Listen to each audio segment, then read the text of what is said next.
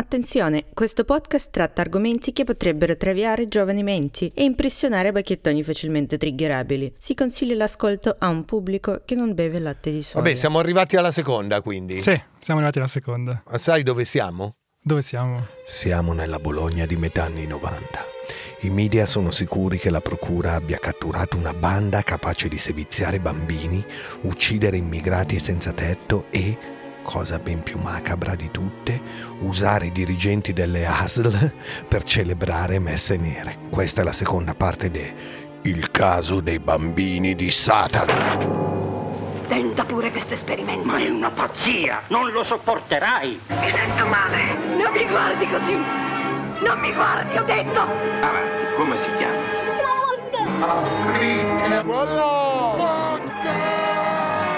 Sono loro i veri assassini. Devono pagarla. Ah, è un'opera meravigliosa. È un'opera meravigliosa, benvenuti alla seconda puntata di Non aprite quella podcast, un podcast che racconta tutto ciò che esiste di inquietante, misterioso e maligno.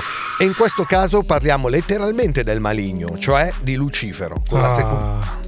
No, stavo, stavo facendo un po' di... No, io ho detto Lucifero e lui ha avuto un micro orgasmo. Ah.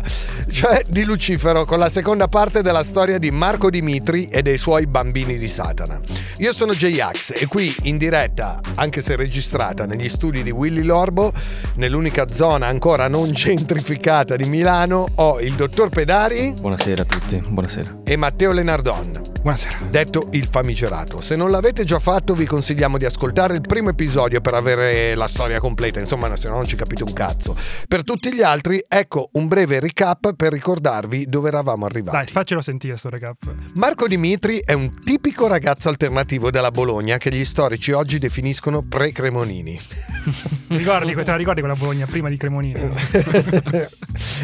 Come tutti i dodicenni è appassionato di videogiochi, egittologia e Satana, come Certo. tutti i dodicenni. Chi non era appassionato di egittologia a 12 anni? Io mi sono svezzato con Cleopatra e fonda così la prima associazione satanista che paga regolarmente l'F24, i bambini di Satana. Sì, in realtà la- è, è vero. Eh sì, pagavano, le tasse. Pagavano le Facciamo- tasse. Facciamo la regolare fattura, come ci ricordiamo. Insomma, satanisti eh, avevano più senso civico della Lega. Ma attenzione, non parliamo del satanista da band metallare sfigata, eh? Per Dimitri il demonio è la ricerca verso il raggiungimento di una coscienza superiore di se stessi. Minchia. Stampa e forze dell'ordine non la prendono però con filosofia, diciamo, anzi sono terrorizzati dall'idea di avere un'associazione di ventenni che si dicono apertamente satanisti in città. I carabinieri mandano per un anno sotto copertura un uomo dentro i bambini di Satana, a spese nostre, vi ricordo. Detto così però un po'... E eh, cosa? Mandano un uomo dentro vabbè. Bambino. Vabbè. Ma tu hai un cervello veramente sintonizzato Sulla su pedofilia. Sulla, pe- no, sulla pedofilia. sulla pedofilia è diverso. Cioè, Che vabbè, è- veramente- È abbastanza Sono inquietante. completamente in linea con questo podcast, ragazzi. No. No, sei in linea con te stesso. Noi ci, eh. siamo alla seco- seconda puntata ci dissociamo già dal dottor Eh, Pedale. Esatto. Vabbè, cos'è stato il risultato di questo uomo messo, questo Donny Brasco messo dentro i bambini di Satana? Ecco, il militare pensa di bere potenti intrugli magici che in realtà eh, sono della grappa. Cioè, si sì, ma in realtà si ciuccia della grappa nonino. cioè- Esatto. La polizia sfonda la casa di Dimitri in tenuta da invasione della Polonia, ma non viene ritrovato nulla. Un giorno però tutto cambia. Eh, Una ragazza di 16 anni accusa di stupro i bambini di Satana e la posizione di Dimitri peggiora ancora quando poco dopo una mamma si convince che il proprio figlio di due anni e mezzo sia stato vittima di sevizie e violenza durante dei riti satanici. Mm. Sono accuse terribili, accuse che vengono ripetute non più solo a Bologna, diventa ben presto di dominio nazionale, accuse che mandano in carcere Dimitri e gli altri del suo gruppo. Dopo che vengono fuori accuse del genere, i giornali si scatenano immediatamente. Abbiamo subito un articolo del resto del Carlino che, essendo un giornale locale, butta a capofitto, visto che sono ormai anni che parlano di satanisti, ed esce questo articolo sul, ehm, su questo bambino che dice Chiuso in una bara buia, imprigionato in una tomba durante un rito satanico con un teschio tra le mani a soli tre anni. Facciamo un gioco, gli avevano detto, facciamo come al cinema. E lui da bravo bambino obbediva, almeno la prima volta. Gli amici della zia non volevano certo fargli del male. Così lui è scivolato senza protestare tra le pareti di marmo del loculo e si è lasciato rinchiudere nella piccola cassa da morto. Non sapeva che quel gioco, che poi lo faceva urlare di terrore, doveva compiacere il Princeps Tenebrarum. Doveva propiziare il Signore delle Mosche. Oh, la Madonna! che si procura il massimo godimento con bambini che non abbiano superato l'età di tre anni e chi non lo sa. Oltre la quale c'è la perdita dell'innocenza. Cazzo, l'innocenza si perde dopo i tre anni. beh. Vabbè. Un nuovo racconto dell'orrore esce dalle pagine dell'inchiesta su I bambini di Satana. Questo scritto da Il resto del Carlino. Porca puttana, ragazzi. Cioè, questo è giornalismo veramente Pulitzer. Questo è comunque, come stiamo vedendo poco alla volta, vediamo come i giornali influenzano i magistrati, la magistratura e viceversa, come la magistratura influenza... Cioè, entrambi sembrano che stiano lavorando insieme verso un singolo... Infatti questo secondo me descrive benissimo qual è il canovaccio che viene seguito da tutti i grandi processi di cronaca nera che da lì in poi seguiranno. Questo tipo di meccanismo mi fa pensare a Cogne, mi fa pensare a Rosa Lindo Bazzi, mi fa pensare eh, a tutta una serie di processi che sono avvenuti prima sulla carta stampata che nelle aule di tribunale. Questa quindi è la ricostruzione che esce in quei giorni sul- sulla stampa, ma poi scopriamo anche, appunto, ci chiedevamo chi è Margherita, cioè chi è questa Margherita con cui il bambino sarebbe stato, eh, diciamo, calato dentro la bara. Cioè questo è un virgolettato del bambino. Questo è quello che il bambino, tramite la ricostruzione attraverso i Lego, avrebbe comunicato, diciamo, alla magistratura. Ma chi l'ha tradotto in prosa, scusa? La persona che comunica attraverso i Lego col bambino, che è una persona della famiglia, quanto pare. La persona della famiglia, esorcisti, le persone che comunicano col bambino. Una nuova professione, tipo, dopo... Il comunicatore di Lego. Mica, ma qui potrebbe una- comunicatore di- tramite emoji. sembra un documentario di Netflix. Cioè il quello che comunicatore legge di le emoji oggi, Ma no? poi Prima c'era quello cioè, che... Io Bologna l'ho sempre vista come una città solare, insomma. Ma adesso sono dei frecchettoni a Bologna. Guarda, an- anche, anche i colli bolognesi hanno gli occhi, cioè è una, una roba questo, genere. questo ci insegna che dopo i 23 anni Bologna non ci devi mai più andare. Questo- questa è la cosa. Cioè, Bologna vai lì, ti chiavi. Prendi la tua un, un ragazzo, di una Vespa ragazza, e te ne vai a via. fanculo. Te ne vai Da a là. fanculo. Una città. Prendi la tua fottuta Vespa. Vabbè, quindi questa testimonianza Ok. La casa di Margherita è dietro un cancello di ferro. Ci sono dei gradini Questo sempre tramite Lego. Vabbè. e si arriva sottoterra. È una vecchia bruttissima, magra, coi denti lunghi così e i piedi nudi. Piedi nudi quei Lego. Da là sotto si sente un rumore, come il fischio di un treno. come cazzo ha fatto a fare il fischio di un treno coi Lego? Porca puttana. In un altro posto, una casa con le pareti nere e rosse. Mi hanno fatto cose strane. Mi hanno Ha scritto fucato. fucato. Ma che cosa? Ca- Mi hanno fucato con una matita. e ho visto fucare altre persone. Ma fucare è una, cioè I magistrati hanno, intro- hanno tradotto il fucare come fucking, cioè scopare. Cioè, Perché secondo la- loro il bambino conosceva l'inglese. Quel bambino era avanti, è come quando adesso dicono ti ho moggato, ti, eh, ti ho killato. E lui già, era già spawnato. Ricordiamo cioè. questo è un bambino di due anni e mezzo che parla attraverso i Lego e conosce l'inglese. è lo slang. Conosce fucare. Inglesismi. Porca puttana. Vai. È un genio sto ragazzino. Vabbè, allora stavano fucando.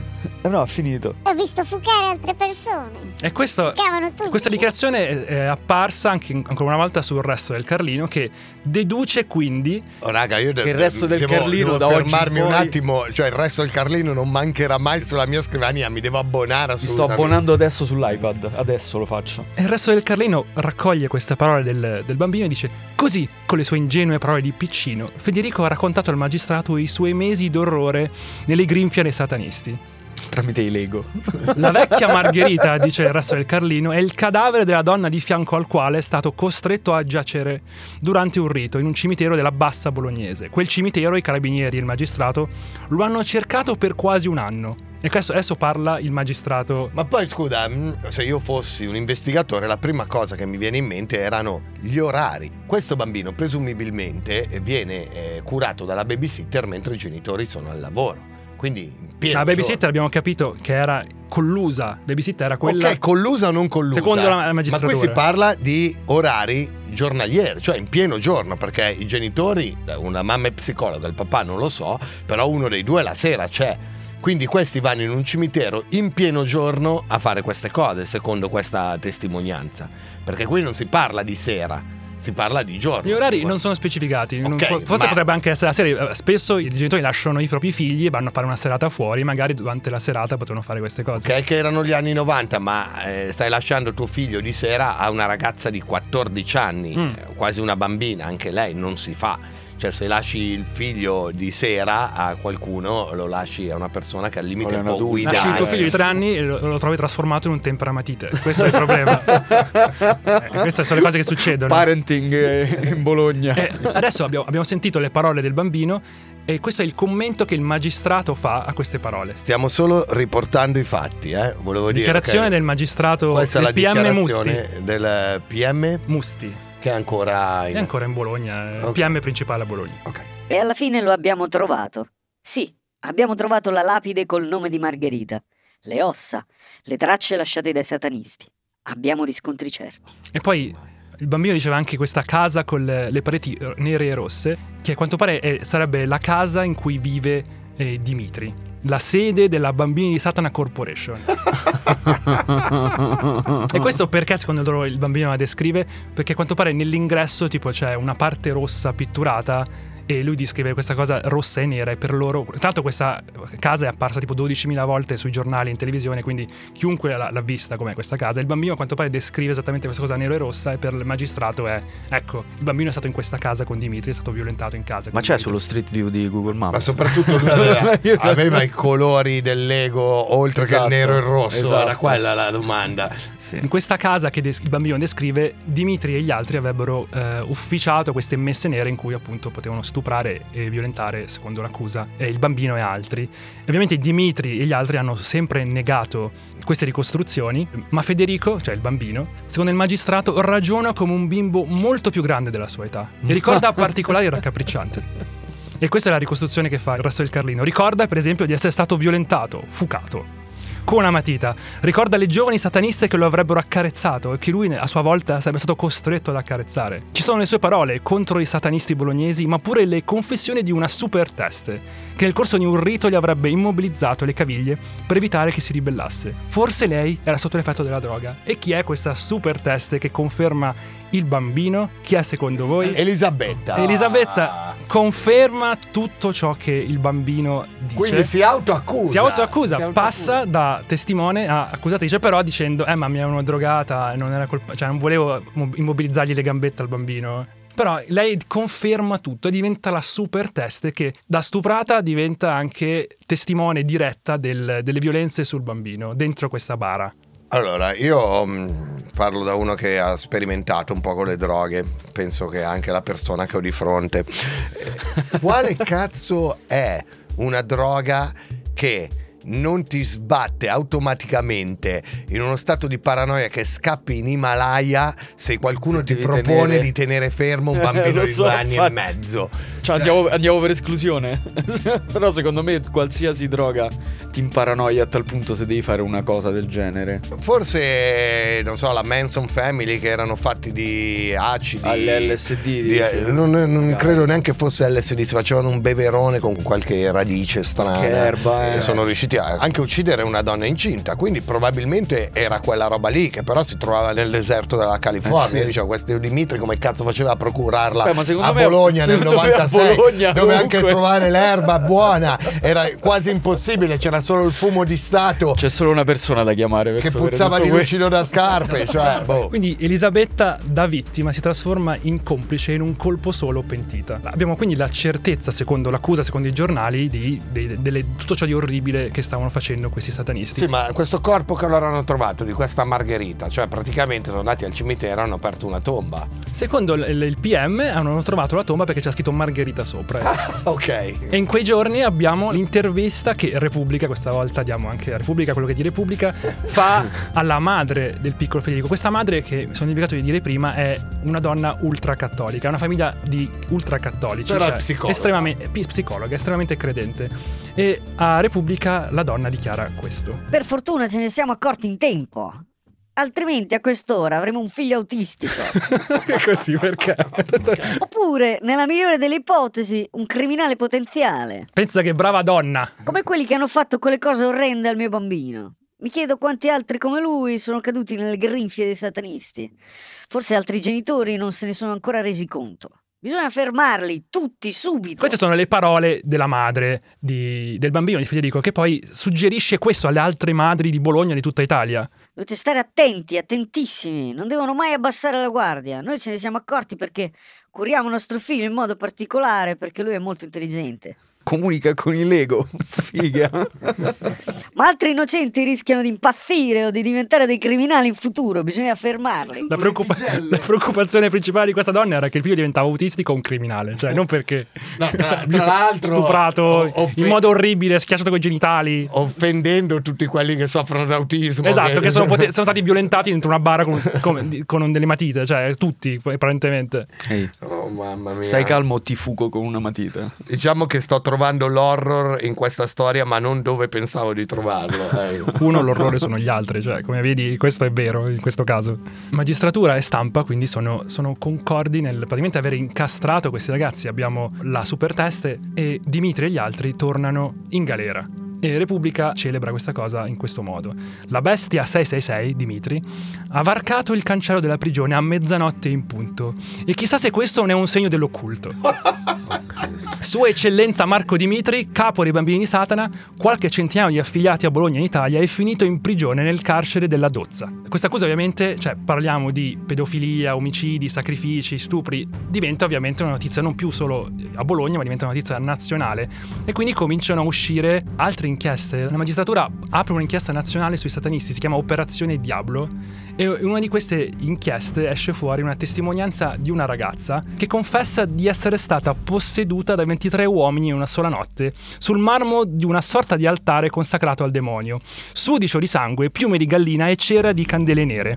Aveva 16 anni e quella era il suo rito di iniziazione a una setta satanica. 23 persone. Su un altare in una notte de- sola. Piume di gallina. Quindi possiamo dividere una notte sono circa 8 ore divisa per 23. Queste persone comunque soffrivano di eiaculazione precoce satanisti, diciamolo. Satanisti non durano molto. Aspetta che tiro fuori la calcolatrice da- dal telefono. Quindi tieni conto che inizi a, boh, alle 10 di sera e finisci alle 4. Alle 10 di sera, cioè, dopo, c'è ancora il cibo. Cioè, io inizierei un. Eh, no, guarda che non è come fare il bagno, eh, che dopo mangiato non puoi farlo. Ho capito, ma se devi iniziare una. Io Ti fa male la milza, Io dici. cercherei di digerire. Io direi verso le 11 e mezza cominci. Allora, 11 e mezza, 12 e mezza, 1 e mezza, 2 e mezza, 3 e mezza, 4 e mezza. Ricordati che devi Siamo- anche mettere la cera nera e le piume di gallina. Cioè, Cioè, quindi devi anche prepararti. una preparazione del sesso. Ti devi venire il Allora, cazzo duro e devi mettere pure le galline. Cioè, 5 diviso 23 0,21 diciamo 0,21 quindi 21 minuti a testa. vabbè comunque 4 volte più di pedari eh. Diciamo queste comunque sono le, le notizie che stanno diffondendo sulla, sulla stampa italiana, cioè per, darti- per darvi un'idea di- del, del clima che si sta sviluppando. Cioè, adesso è nata. ricordiamo che sono gli anni di mani pulite gli anni della discesa in campo Questo è il clima che in quei, in quei mesi, in quegli anni si eh, respirava sui giornali, cioè questo clima di eh, psicosi sul- sul- sulla pedofilia, addirittura col satanismo dentro, la cosa ovviamente subito è diventata un caso nazionale. nel frattempo questi sono dentro cioè In questo momento sono De- dentro. allora sono in prigione Dimitri Bonora e Luongo. Il resto del carino pubblica anche la lista degli iscritti ai bambini di Satana e inoltre pubblica i floppy disk trovati nell'abitazione di Dimitri. Su quei dischetti, secondo il resto del carino, ci sarebbe la testimonianza della presenza di dodicenni dentro la- i bambini Satana. E perché, secondo il resto del carino, ci sarebbero dodicenni? Perché nei floppy disk trovano nomi come Buggy Boy, Baby Joe e Guy Spy, che per il resto del carino sarebbero la testimonianza appunto della presenza di bambini. Il problema è che poi vai a guardare meglio, i i floppy disk in realtà sono titoli dell'Atari ST 10040. Sono videogiochi. Sono videogiochi Vabbè, no, che vabbè. si chiamavano Buggy. Secondo loro hanno visto Boy, hanno Vero, visto. Baby, hanno detto, "Mm, sono, Ah, ba- sono dei ragazzo." bambini dentro, sono pedofili e hanno dei bambini dentro l'associazione. Sono dei bambini in quei floppy disk. E secondo loro, visto che comunque eh, era già il 96 l'Atari ST era un po' vecchio, secondo loro erano dei, dei floppy disk criptati. Erano impossibili da leggere, criptati, e quindi eh, nascondevano eh, i nomi in questo modo. Cioè era, era la colpevolezza perché non riuscivano a leggere questi cazzo di, di Io dischetti. immagino il povero Dimitri in galera.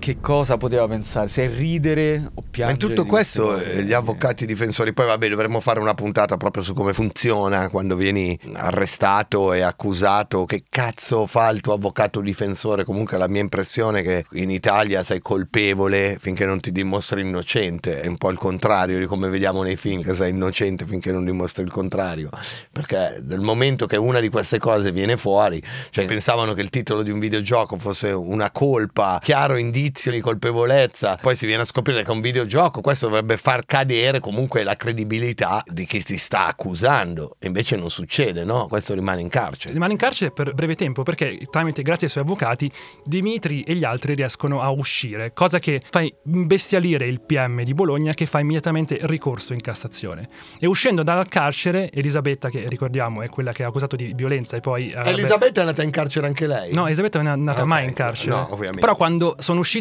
Ah, perché era Dimitri- minore? No, perché non è andata in carcere. Infatti loro se lo sono chiesto perché noi siamo andati. Lei, visto che poi se lei si è autoaccusata, però non è mai andata in carcere. Ok. Quando Elisabetta appunto ha visto uscire dal carcere Dimitri e gli altri, che cosa ha fatto? Ha provato a suicidarsi, cioè ha provato a gettarsi da un ponte in periferia e secondo Elisabetta un camionista rumeno si sarebbe avvicinato e l'avrebbe salvata all'ultimo momento dal, dal cadere dal, dal ponte.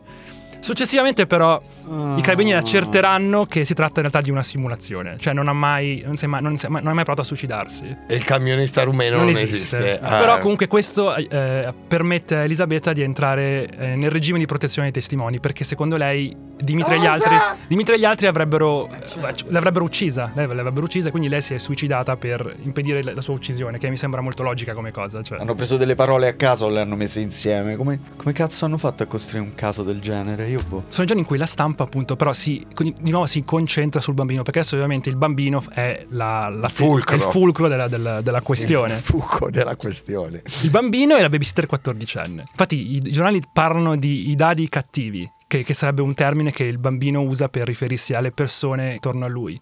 E i genitori dicevano: il nostro bambino non può parlare di queste cose in modo autonomo, perché il nostro bambino guarda solo i film di Walt Disney. Queste sono le dichiarazioni dei genitori. E quindi non può, non può essersi sognato Margherita e il fuca fuca, che come lui chiamava la sodomizzazione. No, dai. Ma infatti a suffragio di, di questa testimonianza la- l'accusa, il PM, porta una perizia psicologica che conferma che il piccolo è stato oggetto di utilizzo ripetuto nel tempo di rituali cosiddetti satanici con implicazioni di natura sessuale. La perizia sottolinea che i riscontri oggettivi di talune situazioni vengono confermate da persone presenti ai riti e dalla letteratura d'oltreoceano sugli abusi rituali satanici. Cioè, la conferma di quello che è successo al bambino viene da, da Elisabetta e da i, i libri sugli vampiri, tipo su, eh, pubblicati negli Stati Uniti. Questo è secondo loro il modo in cui per chiudere il processo sarebbe queste, queste due cose. Ma dai, penso si riferisse a qualche ricerca o dei precedenti dei processi. Sai che anche negli anni Ottanta in America c'è stata quella che si chiama la Satan Scare, cioè la, la paura dei- di Satana praticamente, perché c'erano anche tanti gruppi che si ritenevano satanisti, poi sempre legati agli ambienti della musica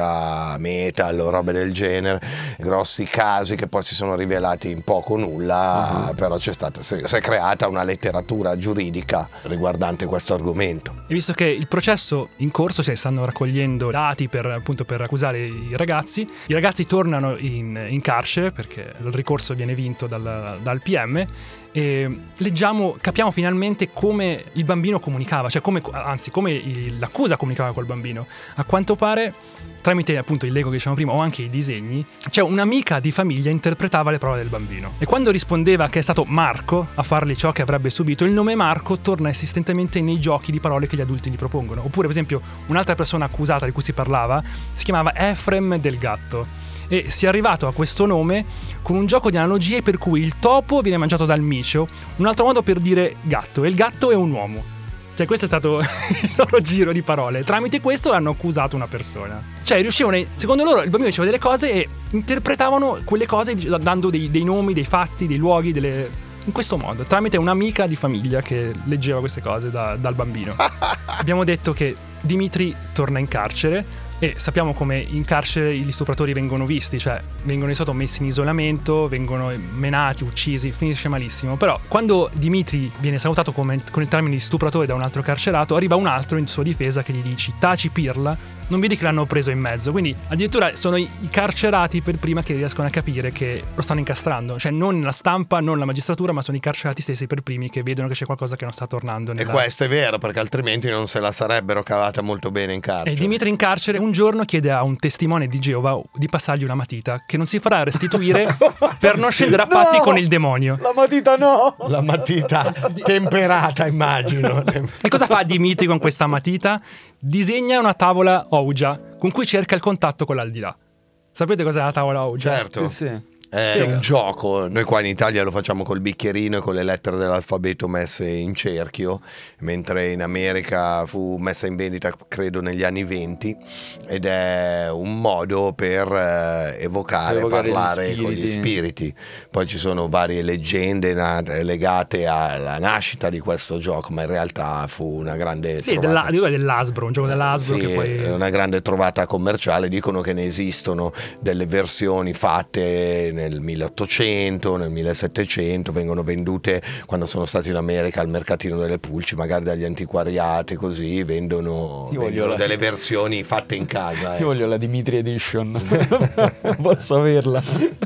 Comunque, i ragazzi provano a fare ricorso in Cassazione, anche loro, adesso loro, per provare a, a essere scarcerati. Ricorso che viene respinto. Vabbè, ovvio. E in merito alla convaida del- dell'arresto, questo è il commento del- delle forze dell'ordine. Questi sono satanisti e qualcosa bisogna pur fare per, per lasciarli dentro. Eh, so- Ho, ho molta paura, eh, sì. Soprattutto a me, più che altro, più di tutto fa paura il resto del Carlino.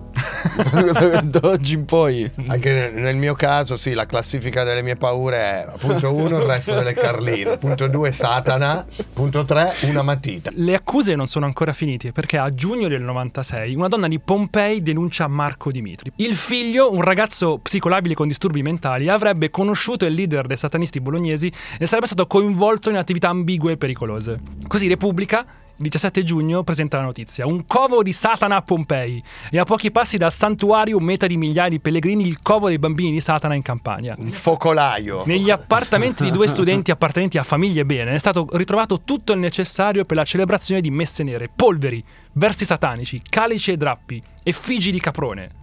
Secondo gli investigatori sarebbero molti i giovani ad aver avuto contatto con la setta e con la possibile infiltrazione di grossi pregiudicati di Pompei che potrebbero, potrebbero essersi serviti dei bambini per lo spaccio di droga tra Napoli e Bologna. Quindi cosa Ah, succede? pure- Quindi cosa, fa, cosa fa la magistratura bolognese? Cosa fa il PM?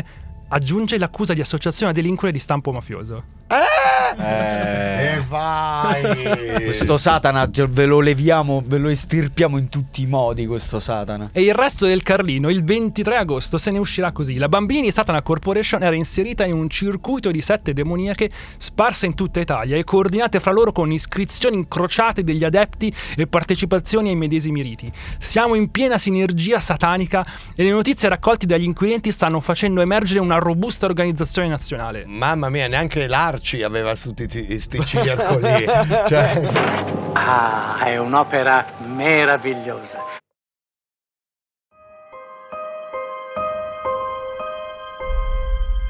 Fino adesso possiamo fare un recap di tutte le accuse che i bambini Satana hanno ricevuto da parte della- dello Stato e della magistratura. 1989, violenza carnale su uomini e donne nel corso di riti nominati i venerdì delle Vergini. 1992, sfruttamento della prostituzione per la presenza di una ragazza seminuda che funge da altare simbolico durante un rito satanico. Gennaio 1996, violenza sessuale durante una messa nera su una ragazza di 16 anni, ex fidanzata di un adepto dei bambini di Satana. 1996, violenza sessuale su un bambino di 3 anni. Ma Porca come- puttana. c'era, c'era scritto eh, che hanno- l'hanno usata come altare simbolico. Cioè, come fai, come fai a utilizzare una persona. Questi sono i misteri della magistratura. Ma questo non è nulla, perché il novembre successivo si giunge a un'ulteriore svolta giudiziaria con l'apertura di quella conosciuta come l'inchiesta bis. Sono altre accuse per i bambini di Satana che questa volta saranno ritenuti responsabili di sacrifici rituali, omicidi efferati consumati insieme a personaggi insospettabili all'interno delle loro abitazioni. Le vittime sarebbero un immigrato, bambini rom e forse anche un senza dimora. Cioè, ma, ma prove, cioè un cadavere, delle... Fino adesso non esistono prove Cioè, è tutto- fisiche. è tutto roba Sono che- tutte accuse, cose sentite, cose dette dalla stampa e ripetute poi dalla Cioè, questi magistratura. da otto anni stanno stuprando, uccidendo, eh? cioè, un, un cazzo di capello ti rimarrà da qualche parte. Cioè, sono i criminali più bravi della storia del, del crimine. E c'è una super teste che confermerebbe tutte queste accuse. Secondo voi chi è questa super teste? Elisabetta! No, buttava a indovinare proprio. Elisabetta che ha cominciato a parlare di questi fatti qualche mese prima. E non solo c'è Elisabetta, le parole di, sarebbero state conf- le parole di eh, Elisabetta sarebbero state confermate dal bambino Federico che parlerebbe di coltellate inferte al dado blu. Dado blu sarebbe, secondo la tizia che parla attraverso lui tramite i disegni e il Il Lego, Lego. la carnagione di una vittima, lo straniero, che probabilmente è, È scuro blu, di è un pelle. puffo. Secondo voi, Un dado blu. Il dado blu è un immigrato morto, preso a coltellate. Oh. E quindi questo confermerebbe le accuse di eh, Elisabetta. Era un dado blu, quindi presumo fosse magari uno dei Blue Man Group che era in, in tournée e passava da Bologna, l'hanno ammazzato.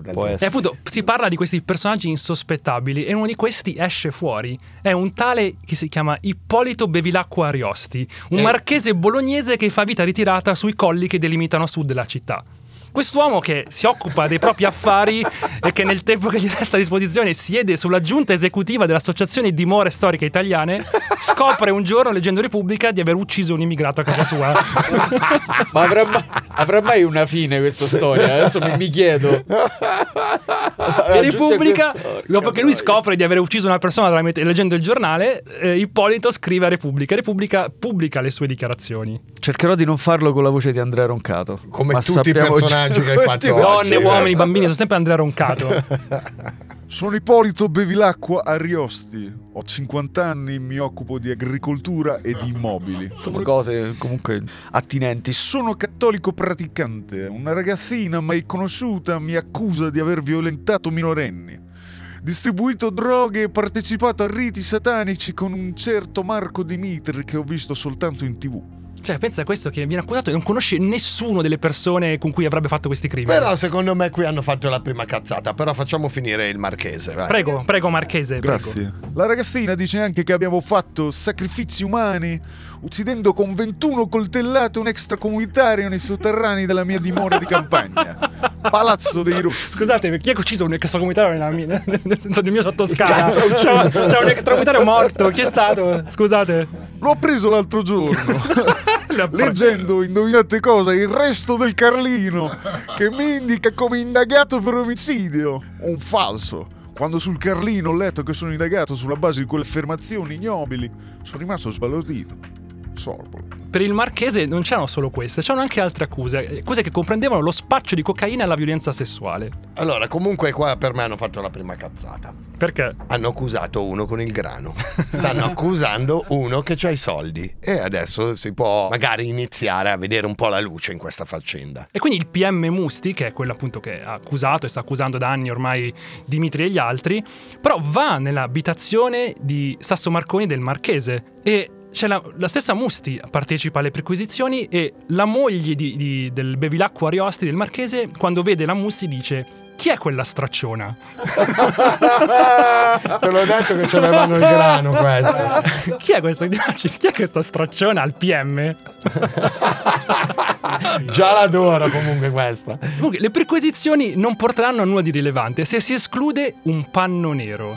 Prova di satanismo si urla a gran voce, quando invece quello straccio, servito un tempo per coprire la tastiera di un pianoforte, era soltanto un panno della donna di servizio che usava per spolverare. Porca puttana, cioè ti trovano un panno nero e, che e era, quella per coprire, prova. che era quello per coprire il pianoforte che però la, la donna delle pulizie usava per spolverare. Quella era la prova della sua attività satanica. E il resto del Carlino commenta: Una procura della Repubblica, quella di Bologna, procede per omicidio volontario nell'ipotesi che durante uno o più riti siano stati commessi sacrifici umani.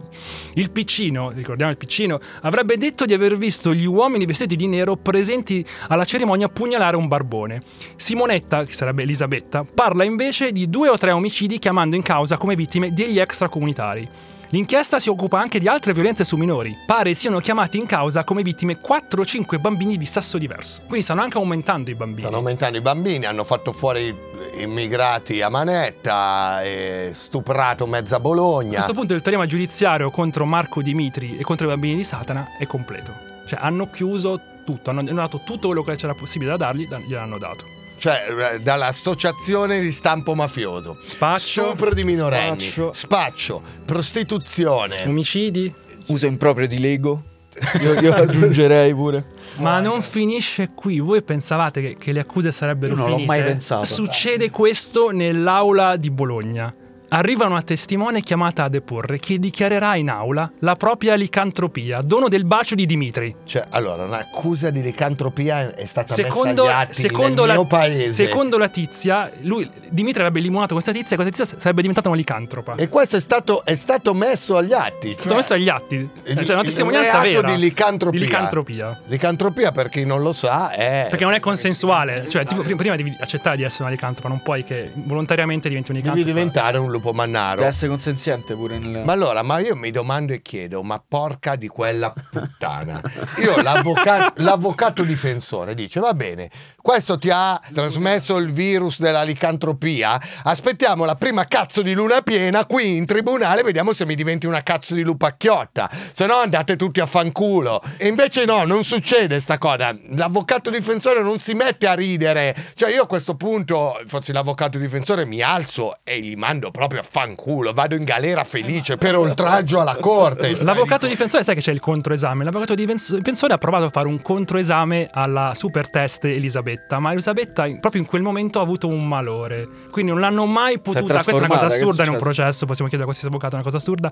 La super test non ha mai avuto il controesame, cioè non ha mai- avuto il controinterrogatorio da parte della difesa. Perché lei ha, detto di, ess- di aver avuto un malore, ha dovuto scusarsi e andare via. E anche questa è una cosa che non capisco della nostra giustizia. E comunque, per dimostrare le attività di questi satanisti che avrebbero disturbato il territorio bolognese, il resto del Carlino, il marzo 96, scrive questo articolo. Oh. Vai, resto del Carlino, facci sognare. Il resto del Carlino parla di una statuetta sequestrata dai carabinieri al cimitero di Nugareto. La statuetta è una madonnina di una trentina di centimetri per la quale si era chiesto un esorcismo essendo stata ritenuta feticcio per un rito satanico. E il quotidiano riporta che ha provocato problemi a chi l'ha toccata. I problemi, continua il resto del Carlino, sono cominciati sulla via del ritorno, quando la vettura militare è uscita improvvisamente di strada riportando alcuni danni. Eh. Può succedere, ma mezz'ora dopo un vigile urbano, dal quale i carabinieri erano andati per avere notizie dettagliate sugli arredi del piccolo cimitero, dopo aver toccato la statuetta, è scivolato spaccandosi una gamba. Ma che è Crisantemo, quello là di quello là di toccato, Banfi? ha toccato la statuetta ed è scivolato spaccandosi una gamba. È inutile sottolineare, continua il resto del Carlino, che l'equipaggio militare ha raggiunto la caserma militare di medicina marciando a passo d'uomo, guardando bene i semafori e gli stop, con le dita incrociate, anche perché in genere non c'è due senza tre. Vaffanculo. Questo era il resto del Hanno Carlino, portato però. il, il, sta cazzo statuetta a passo d'uomo con la macchina perché è se- è caduto uno e l'altro sono usciti fuori strada. La Madonna che porta sfiga. Questo Occhio malocchio, prezzemolo finocchio. E come battizzo contro il malocchio. Queste sono accuse comunque che adesso ovviamente ci fanno ridere perché sembrano assurde, però ai tempi la Chiesa Cattolica non è che resta a guardare mentre, si, mentre tutto, tutto ciò accade, ma comincia a entrare nella vicenda e lo fa attraverso alcuni esponenti della Chiesa bolognese. Per esempio il ehm, Don Fulgido Baraldi, ai tempi sacerdote bolognese della parrocchia di Via della Grada, dichiara che Marco Dimitri potrebbe essere davvero posseduto e lo dichiara ovviamente al resto del Carlino. E il Don Giuseppe Capra, esorcista torinese, nel febbraio 96 sul resto del Carlino, alla fine di maggio dello stesso anno avverte occhio al diavolo, si è innamorato della techno music. si aggira tra le discoteche, rave party Ciao, e ragazzi. feste after hour. Ciao, siediti, ciao, io me ne vado. E la rivista eh, Studi Cattolici aggiunge: Il diavolo si sarebbe insinuato nei raduni giovanili dove disco music, droghe e sesso fanno la parte moderna del sabba stregonico medievale. e poi eh, si aggiunge anche il creatore di- del telefono arcobaleno, che oltre a disco music e techno music aggiunge anche Sailor Moon e Dragon Ball. Così, a cazzo. Fondatore del telefono arcobaleno è famoso perché nel settembre 96 ha anche chiamato la popolazione di Avola, località in provincia di Siracusa che gli ha dato i natali, a sconfiggere le arti divinatorie bruciando sulla pubblica piazza la bambola Tania.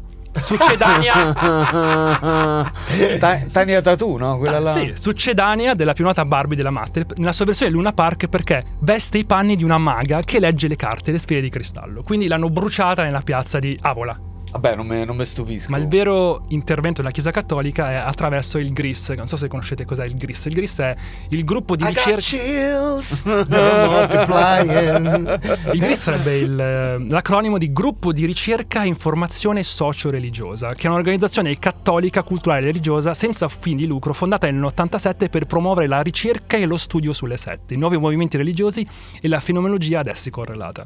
Diciamo che sono una specie di l'FBI della Chiesa Cattolica verso sulle, sulle- sulle cose, sulla New Age, le cose strane che non capiscono, i satanisti, le cose. insomma. Potrebbe essere un'ottima fiction Rai questa sul Secondo me Gris, sì, Don sì. Matteo e Gris. Esatto, Don Matteo che entra nei Gris e vanno in giro a combattere i satanisti legati alla trap music. Ragazzi della fiction Rai vi ho già fatto Il Gris, proprio- il Gris è vero, potrebbe essere Il figo Gris come serie. È figo come serie, capito? Vanno Metti in giro e dicono: Ma Terence tu Hill. infili le, le matite nel culo dei bambini e finisce la puntata. Quello è il cliffhanger. E pensate un po', questo- questi Gris, pensate con chi hanno collaborato. Uno con il padre di Elisabetta, che si sarebbe rivolta a loro perché dopo aver che ha scoperto che lei frequentava satanisti, e poi ai genitori di Federico, perché loro ipotizzando che il figlio era vittima di un eh, abuso rituale, la madre si è rivolta ai, ai Gris per sapere, insomma, per sapere cosa fare. E poi c'è- appare anche la madre di Elisabetta che torna a chiedere supporto per la figlia. Quindi gli psicologi consigliati alle famiglie vengono indicati dal gruppo di studio. Nel momento in cui viene formulata la prima ipotesi di rea- di reato, la sede dei GRIS diventa una tappa obbligatoria per i carabinieri, come confermano le, de- le deposizioni del maresciallo Cabras, datate febbraio 96. Personaggio di Dylan Dog, il maresciallo Sabaras, che Cabras. Quindi questi del GRIS che sono non si capisce, cioè non si capisce chi, vabbè, non si capisce. I gri- Però pigliano in mano la situazione, non si sa chi cazzo sono. Diventano ma- gli esperti a cui si rivolgono i carabinieri, diventano i consulenti dei- della- dell'accusa. E i Gris comunque già conoscevano i bambini di Satana perché i bambini di Satana facevano numerosi scherzi telefonici. Gris. Ma che cazzo? E non so, e Dimitri per trollarli tipo gli mandava le fanzine, i fumetti horror a- alla sede dei Gris. E quindi loro sono- sono- già li conoscevano, sono già, già gli- si incazzavano secondo con loro. Io negli anni 90 quindi ho rischiato di finire dentro queste indagini. Sai perché? Perché? Io prendevo la metropolitana a Cologno Nord. Quindi scendevo dal pullman e andavo verso la metropolitana. Tutte le mattine a farci l'agguato c'erano dei testimoni di Geova che venivano con dei volantini o con, penso, la Bibbia, non so cosa legano, e tentavano di dirci tu credi nel Signore di qua di là, no? E io dopo aver per un mese tipo rimbalzato gentilmente queste persone, avevo scoperto che loro si spaventavano di brutto nominandoli il diavolo. Quindi ogni volta, ogni volta che loro mi venivano vicino dicevo ma io adoro Satana, a me piace Satana. E questi scappavano, mi inquadravano e non venivano più poi a rompere. E la stessa cosa quando mi citofonavano a casa, no? Dicevano siamo testimoni di Geova, e dicevo no, questa è una casa di Satana e, e non citofonavano più. Quindi meno male che nessuno è andato dai Gris a dirle però a quest'ora non ero qua, Vero, ma ero a temperare matite in carcere. Col culo. Siamo arrivati al, al punto in cui dobbiamo riassumere, cioè riassumiamo dove siamo arrivati in questo momento, cioè tutte le accuse si basano su due persone principalmente, su Elisabetta, che, che è la ragazzina che all'inizio aveva denunciato la, la violenza carnale e che poi la stessa si, si autoaccusa dicendo di aver partecipato a altre violenze sul bambino, su Federico e poi anche avrebbe visto addirittura diversi personaggi, addirittura lei parla anche di personaggi dell'ASL di Bologna che avrebbero partecipato a questi crimini terribili e anche il, mar- il marchese che abbiamo, ricordiamo, il marchese il mio personaggio preferito di questa storia, il marchese e la sua moglie, soprattutto sua Anche moglie. il mio, anche il mio, sua moglie è un idolo Perché indiscusso. Me lo immagino questo che legge il giornale. "Eh?" Ma nella società civile, anche insomma, durante lo stesso processo, la gente comincia a dubitare di questi personaggi. Come scrive eh, la Beccaria nel suo libro, insomma, la gente comincia a dire: ok, ma le prove dove stanno? Cazzo, meglio tardi che mai, porca puttana. E pensate però, durante il processo, chi chiamano? Chiamano il, carabiniere, il Donny Brasco, che nell'89 si era. Per, diciamo, per, per avere delle nuove su- prove successive, hanno chiamato il Donny Brasco, il bevitore di grappa. Però la difesa, dopo che il carabiniere racconta di nuovo che avrebbe visto queste vergini stuprate il venerdì sera, la difesa chiede al militare se avesse mai assistito alla profanazione di sepolcri o cadavere. No, fu la risposta. E basta. È e, e tipo l'hanno detto grazie, può andare. Cioè, Con il tipo idolo assoluto insieme al marchese, sua moglie e, ed- e il Donny Brasco dei bambini di Satana. dopo il carabiniere appare di nuovo la donna licantropa che secondo le sue ricostruzioni Dimitri avrebbe trasformato appunto il licantropo attraverso un bacio, che parla di notti di luna piena, peli che crescono sulle braccia e trasmutazione e ululati. Racconta di aver subito queste cose, lei racconta della sua, della sua trasformazione di ululati nella notte bolognese, con i suoi peli Ma tutto ovunque. questo dove? Nell'ufficio di un PM? In un'aula, No, durante il processo, nella Durante corte. un cazzo di processo! Sì, Questa è- c'era licantropa. L'Italia è il paese che amo, è un paese meraviglioso. No, poi pensa anche che c'è la PM, cioè la magistratura che chiama come teste la licantropa. Però guarda un po' i due esorcisti di cui abbiamo parlato prima, quelli che avevano consigliato la- le, le famiglie, non, però non appariranno mai in tribunale a deporre, perché secondo me quelli già avevano annusato. Avevano usato che che qua andiamo a fare una figura di Dicono che merda. però ragioni di salute e inviolabilità del segreto delle confessioni sono state le motivazioni per cui non sono andati al processo. E la Beccaria nel suo libro parla invece di una cosa molto inquietante perché Elisabetta, cioè la- appunto l'accusatrice, quando appare in tribunale è completamente cambiata, ha una nuova pettinatura, un vestito che la potrebbero far sembrare il magistrato, cioè la teste si è trasformata fisicamente nel PM, sono diventate identiche. La, la Beccaria dice che la Questo gente... dettaglio, cioè, ma che. Eh, Zaglio ti fa vedere quanto è inquietante questa cazzo di storia. Che il super test si trasforma nel PM fisicamente. Cioè si cambia, fa un makeover, o- home edition, diventa il PM. Come la licantropia, però devi vedere la pelata di Di Pietro e allora ti trasformi nel PM. Però durante gli interrogatori, addirittura non neanche della difesa, ma del pubblico ministero, cioè del PM stesso, cade in contraddizioni spesso e smentisce sia quanto aveva affermato e ritrattato nel corso delle indagini, sia quanto dice in aula. Svela di aver solo simulato il tentativo di suicidio, ti ricord- ricordate quello del... Sì, sì, che sarà buttata. Che si era buttata. Con il supereroe camionista rom- romeno che l'ha salvata. Poi racconta di pratiche autolesioniste inflitte per mezzo del morso della tarantola con effetti afrodisiaci e cerca ancora di far slittare la data del Eh, presunto scusa, stupro. fre- frena, frena. Che- Dove cazzo l'hai Cazzo trovata una la tarantola a? Bologna? Tarantola che ha effetti afrodisiaci, che come sappiamo tutti la tarantola ti fa venire il cazzo, cazzo duro. duro. Certo, il chalice di tarantola è molto famoso. Il chalice Infatti, eh, Spider-Man, il se lo vedi, ogni volta c'ha un bel. No, no, scusate, ma eh, anzi, è il chalice delle donne. Cioè, le donne si fanno mordere la tarantola così hanno. Ah, ok. diventano- si, si- si eccitano facilmente. Secondo. Vado a comprare subito la tarantola, cazzo. E durante questa deposizione eh, la ragazza cambia ancora la data in cui sarebbe stata stuprata. Ovviamente la difesa si, insomma, si incazza in questo caso perché dopo 12 volte che cambia la data. Finalmente si incazza la prima volta dopo dieci anni. Ma scusa, Dai. non era il venerdì delle Vergini, no? E questo appunto è il momento in cui eh, c'è la, la- la difesa che la interroga e lei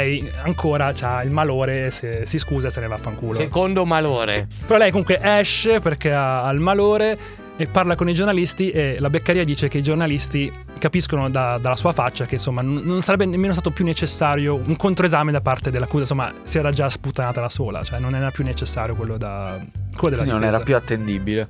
E anzi, l'hanno poi messa.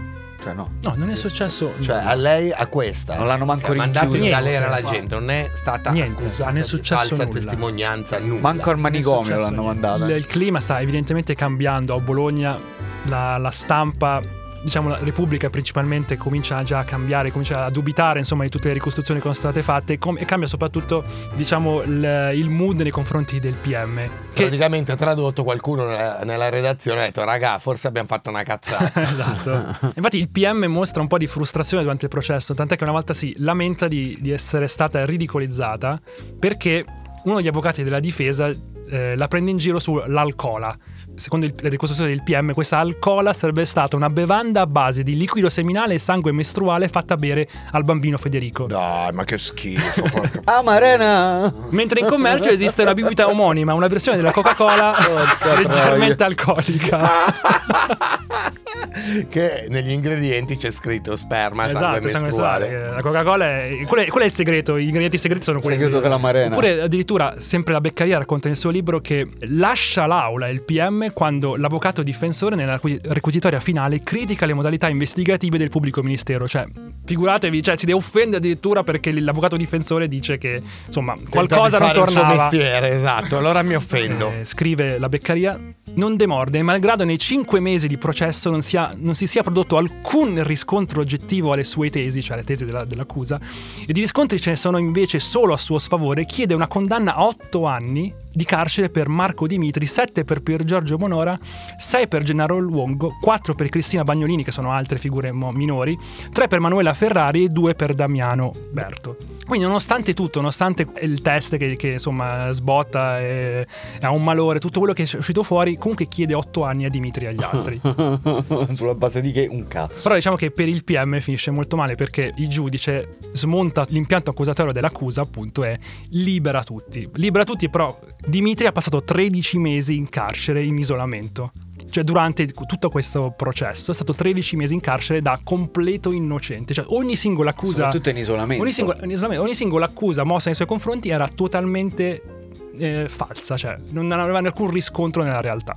Ah, e questo è il caso dei bambini di Satana. Questo doveva essere un caso che parlava di Satana, il diavolo, almeno così pensavo quando mi sono seduto qui, e in, e in realtà parla di un male ben peggiore, che è quello della mala giustizia, in un certo senso, giusto? Del pregiudizio. Ma concludiamo così, adesso il nostro famigerato Matteo Lenardon ce lo dirà. I risarcimenti, perché ci saranno stati dei risarcimenti, no? Quanto è costato questo? Il risarcimento per 13 mesi di carcere è stato di 100.000 euro. 100.000 euro e basta. Basta. Io devo dire che Dimitri, la reputazione distrutta. Da, da capo satanista è diventato un eroe perché secondo me se uno prende quei 100.000 euro e li reinveste in avvocati, altro che 100.000 euro, qui mo mi regalate i portici di Bologna perché avete rovinato la vita, io sarò per sempre marchiato da 13 mesi di carcere che oggi grandi evasori non si fanno neanche un giorno, quindi cioè, è veramente assurda la questione. Beh, durante le, Dimitri di durante le capito? Perché Eh, lui era infatti. pericoloso. perché era un pedofilo, diventato cioè, mezzo secondo loro, matto secondo loro era un pedofilo, solo. quindi loro i pedofili sfruttatori boh. li isolano sempre per di, di- di default perché Se no li ammazzano. Però Dimitri ha riflettuto sulle sue tribulazioni e dice che secondo lui, secondo le sue riflessioni, le accuse in, que- in quel caso eh, sono state fatte anche perché quello era il periodo della Uno Bianca, che come ti ricorderai era una banda di poliziotti che aveva fatto dei danni incredibili e quindi in qualche modo ci stavano cercando, secondo Dimitri, di distogliere un po' l'attenzione da, quel- da quelle accuse, insomma. È molto probabile. Nonostante tutta l'assurdità che abbiamo visto fino adesso, la, la psicosi per il satanismo non è finita, e non è neanche finita in un certo modo per i bambini di Satana, perché per esempio nel 99, qualche anno dopo, in qualche modo il satanismo ritorna, e torna anche, che ovviamente ogni volta che il satanismo ritorna, ritorna anche Dimitri, perché nel 99 una commerciante di Tivoli che racconta addirittura, ma esce solo nel 99, che dall'84 questa donna sarebbe stata soggiogata da un patto con il diavolo. E racconta di questo rapporto con il diavolo che sarebbe un, un- un mago che aveva un rapporto speciale con il diavolo che anche lui era un bambino di Satana e quindi collegato in qualche modo e sarebbe stato responsabile di Dimitri. E questa donna racconta di questo uomo e del suo rapporto con il diavolo in questo modo. Ero prigioniera dell'uomo che si faceva chiamare il mago nero. Lui mi faceva credere di essere un ministro del demonio e con Belzebù comunicava attraverso la videoscrittura. Cioè attraverso Word. Attraverso Word. Televideo, che No, cazzo? no, attraverso Ah, i programmi di Ah, beh, giustamente, Attraverso i programmi che- di scrittura sul Sì, sì, computer. con secondo lei, secondo lei il diavolo comunicava attraverso Word che scriveva le cose. C'era clip in basso a destra, diciamo. Attraverso. Warpad. Esatto. Warpad di Windows 95. Ok. E poi la donna continuava spiegando cosa succedeva. Non parlare con i tuoi familiari, allontanali perché impediscono il tuo cammino. Questi sono i messaggi che la donna riceveva sul- su Word, insomma. Erano un po' quelli che venivano fuori anche a me quando avevo il computer con Windows 95 e tentavo di installare una nuova scheda grafica. Con il diavolo questa donna cercava alcune cose, tipo lei comunicava col diavolo per farsi passare il mal di testa oppure per conquistare l'uomo dei suoi sogni. E i consigli però erano a pagamento. Eh, certo. Il mago nero mi diceva di segnare i soldi con le gocce di sangue e di infilarli sotto al materasso. Se la mattina dopo i soldi erano spariti, voleva dire che il diavolo aveva accorto le mie richieste. Cioè, Ma porca puttana, che cazzo andava a sfilargli i soldi dal materazzo aperto. il, il mago. Come il topolino, no? Quello con i denti, la fatina. E quindi ricomincia tutto per la testimonianza di Zapazza. No, queste sono le accuse che poi negli anni continuano ad andare nei confronti dei bambini. Ovviamente Satana. riportate sul resto del Carlino. Riportate eh. su vari. Questo qua non mi ricordo. Sì, Riportate su quella, è, vari quella è tipo nei film, no? Quando hai visto che, che c'è il cattivo che non è morto in realtà, che si rialza. Il sequel. Il mago nero. Vabbè, siamo arrivati alla fine di questa saga sui bambini in È Satana. è arrivata alla fine, anche se qualche anno dopo eh, la PM protagonista di questo processo accusa di nuovo eh, Dimitri di spacciare di mh, altre nefandezze più o meno collegate a quello che abbiamo sentito prima, ma anche in quel caso le, le accuse cadranno velocemente. Da- dopo quel momento diciamo che Dimitri è rimasto pulito, anche se appunto ogni volta che si parla di satanismo esce fuori il suo nome. Quindi Dimitri possiamo dire che sarai sempre nei nostri cuori. Bella, bella a tutti. Questa era la puntata sui bambini di Satana. Oh, yeah. Ciao a tutti, Ave Satana. Non aprite quella podcast è una produzione Spotify Studios in collaborazione con Willy Lormo. Scritto da Matteo Lenardon. Produttori esecutivi Alessandro Leotti, J-Ax e Jacopo Penzo. Editore fonico Jason Rooney. Line producer Alberto Marin. Assistente di produzione Alberto Turbofiocco Carrato. Ascolta il recap, anzi il wrap cap di Pedar della puntata su Instagram all'indirizzo non aprite quella podcast.